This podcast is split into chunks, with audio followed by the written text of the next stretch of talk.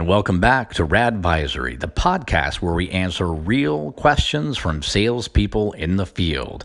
My name is George Hogan, and let's get to it. So, we got a couple really interesting questions that I wanted to review and discuss with you guys today. Both of them are related to the SDR role. Now, before I get to the questions, let's just level set what we're talking about here.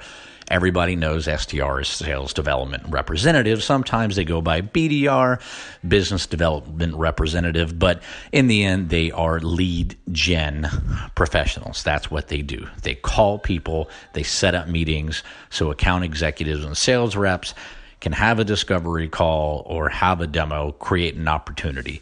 SDRs exist to generate leads that ultimately become sales accepted opportunities or SAOs feed the pipeline for the AEs. Now, 10 years ago, there pretty much was no SDR. Yeah, sure, there was a few lead gen people. But as SaaS got more pervasive in the market, people stopped selling you know pieces of equipment et cetera et cetera at the same volume sure there's still a lot of people to do that but a lot of that is automated now and people can search and find the right thing that they need saas is more complicated than that right an AE selling SaaS has a lot on their plate. If you think about it, they have to have their discovery call, they have to have the demo, maybe they have a second demo. Then they have to start talking and thinking about things with each deal relative to implementation. They have to go through IT security questions and questionnaires and different assessments of risk. They have a much more complicated legal portion of this. You got to talk about on prem solutions versus cloud solutions. There's a lot more, not to mention creating quotes, how long it takes to get these deals. If they're enterprise reps, we're looking at six months to 18 month deal size. There's a lot there. This isn't something that you can just turn on and turn off. So the AE doesn't have as much time as they used to. That's why you need an SDR. That said, if you're looking at the career trajectory of uh, of a salesperson, or at least in an organization focused on sales, you have uh, where a lot of people start, which is the SDR. People that aren't in sales yet, or people that are just trying to cut their teeth in the organization or an industry, they look at sales, they see a few different kinds of jobs. Entry level sales, maybe you're going to be door to door security systems or yard stuff, maybe you're going to be um, uh, car sales maybe you're going to be something else that doesn't necessarily take a lot of education or skills to get in the door. Another thing is SDRs. Now, SDRs is an entry point, but you need to have a lot of education. You need to have skills for that. So, the SDR, however, is the entry point into the sales world. You're the lowest man on the totem pole. With that in mind, the first question I got was why do some AEs treat their SDRs poorly? Interesting question. It's an interesting question because it actually speaks to a lot of different portions of a sales organization. And if an AE is mistreating an SDR, there's a few reasons. So let's go over those reasons and let me give you some advice on how to fix it. Number one reason an AE would mistreat an SDR, pretty simple ego. An AE, as misguided as it is or sounds like, might think that they are better, more accomplished than an SDR. They don't have to treat an SDR well. SDR is doing all the easy work. They're just calling, they're just getting me names, they're just selling time. Why would I have to treat them well? That's one. It's misguided, but that's an idea. The other one is if an AE is having a hard year, if an account executive sales rep is having a hard year, they do a few things. What they should do is realize, okay, so why am I having a hard year? Look, every sales rep has a hard year here and there. You can't always make it to President's Club. You can't always be at 100% of your quota. Now, that's going to be different because when I look at all the resumes that I see when I'm hiring people, almost everybody has made their quota year over year over year. Of course, we know that's a lie. That's bullshit. But let's just take it as it is. You can't always hit your number. And if you're not having a good year, you seek things to blame. In a year like this, maybe you can blame COVID. And that's actually probably a pretty good and reasonable excuse why you're not doing what you should. Another one to blame Salespeople love to blame marketing. I'm not getting enough leads from marketing. They're not doing enough events. They're not doing enough webinars. They're not having a big enough digital online presence. I'm not getting the leads I used to. Legitimate. You could also have, um, you're not getting enough leads from your CSM team.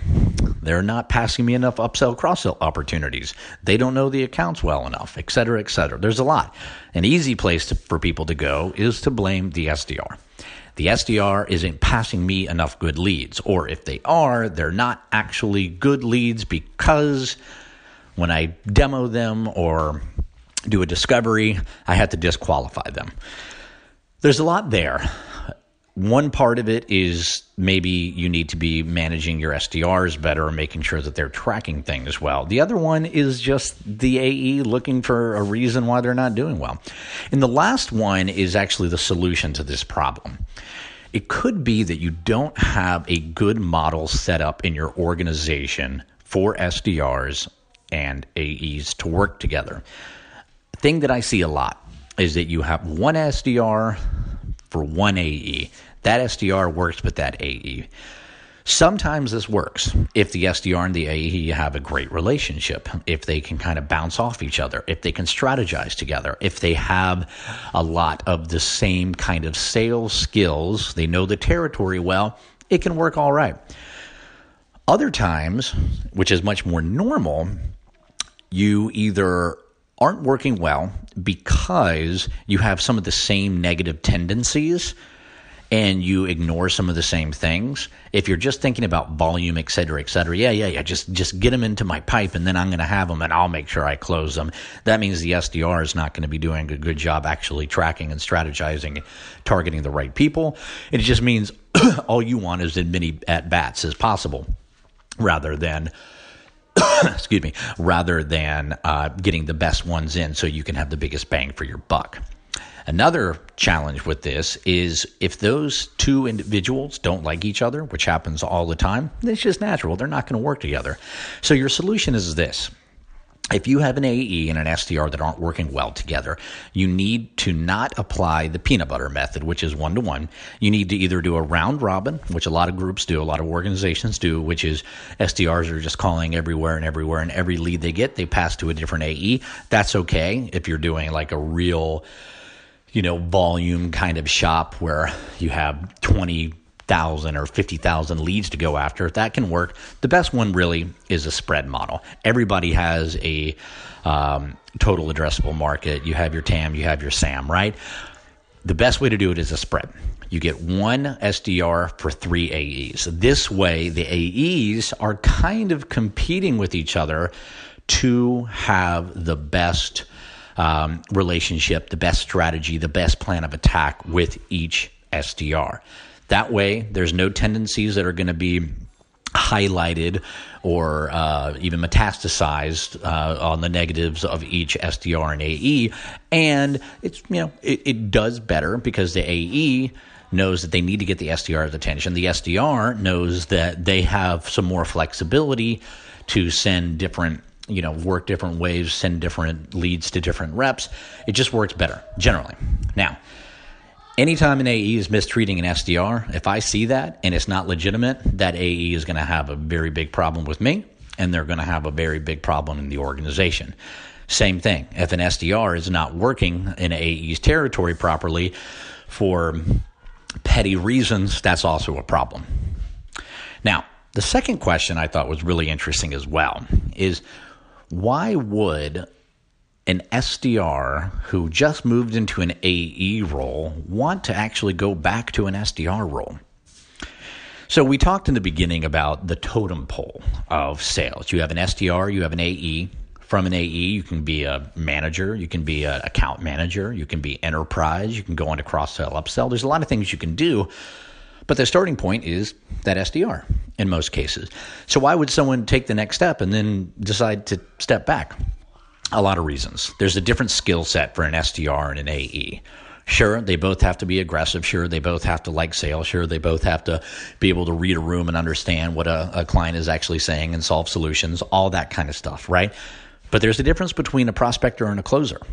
That's it. Some SDRs like the challenge of calling people and passing leads. They figured out for their lifestyle, they can make enough money by generating a ton of commission from sales accepted opportunities. They don't want to deal with all the bullshit. They don't want to deal with a three to nine month sales cycle only to lose the deal. They want it immediately. They want that instant gratification. I passed the lead, he accepted it. Look at me. Now I made some money. I'm going to go on to the next one. Done. Once they get into an AE role, they realize it's a little bit more complicated than that. Not harder, different. And that's why they might step back into an SDR role. Now, if they're smart, they decided to go into an SDR role that is maybe a senior SDR role or an enterprise SDR role. There's a lot of flexibility within the SDR uh, title that you can have different earning capabilities. But the bottom line here is that SDRs are an extremely important part of an organization, especially a SaaS organization now. If you see an AE that is mistreating an SDR, that's an organizational problem. If you see an AE that wants to go back to being an SDR, that's totally fine. Massage that. Let that be their career path because maybe they actually want to go on to be an SDR manager. Maybe they want to go in from an SDR manager and then go into maybe a sales ops side because an SDR really they have to know how to look at a territory. They might want to go into something a little bit different within the organization. Not everybody wants to be an AE. That's all I got for today. This is George Hogan with Rad Advisory. Enjoy it.